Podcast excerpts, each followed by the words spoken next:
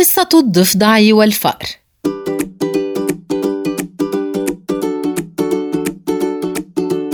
كان يا مكان في قديم الزمان ضفدع وفأر عاشا كصديقين متحابين تربط بينهما علاقة ود وترحاب متبادلة. وكان الضفدع كل يوم يزور الفأر في بيته الذي كان عبارة عن حفرة داخل شجرة موجودة بالغابة، فيقطع مسافة طويلة من بركة المياه وحتى منزل الفأر.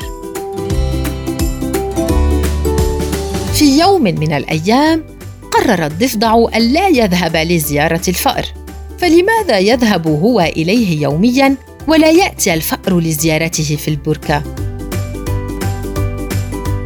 فدعا الفأر إلى القدوم نحو حافة البركة، وبالفعل لبى الفأر طلب صديقه الضفدع.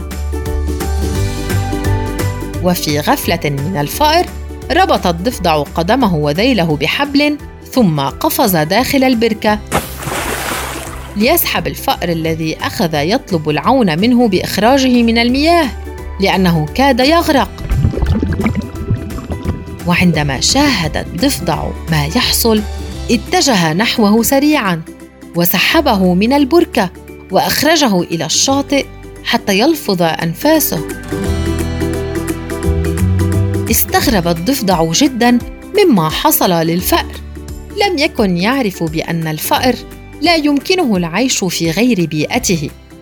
ندم الضفدع على ما ارتكبه بحق صديقه واعتذر له أشد الاعتذار وقال له إنه كان عليه أن يدرك اختلافهما ويحترم بيئة الفأر الملائمه للعيش فيها ووعده أن يذهب إليه غدا في منزله حتى يزوره ويطمئن عليه.